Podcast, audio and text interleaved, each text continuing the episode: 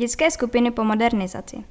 Provoz příbramských dětských skupin a rehabilitačního stacionáře je financován převážně z evropských sociálních fondů, operačního programu Zaměstnanost. Díky těmto dotacím byla v nedávné době provedena modernizace vnitřních a venkovních prostor.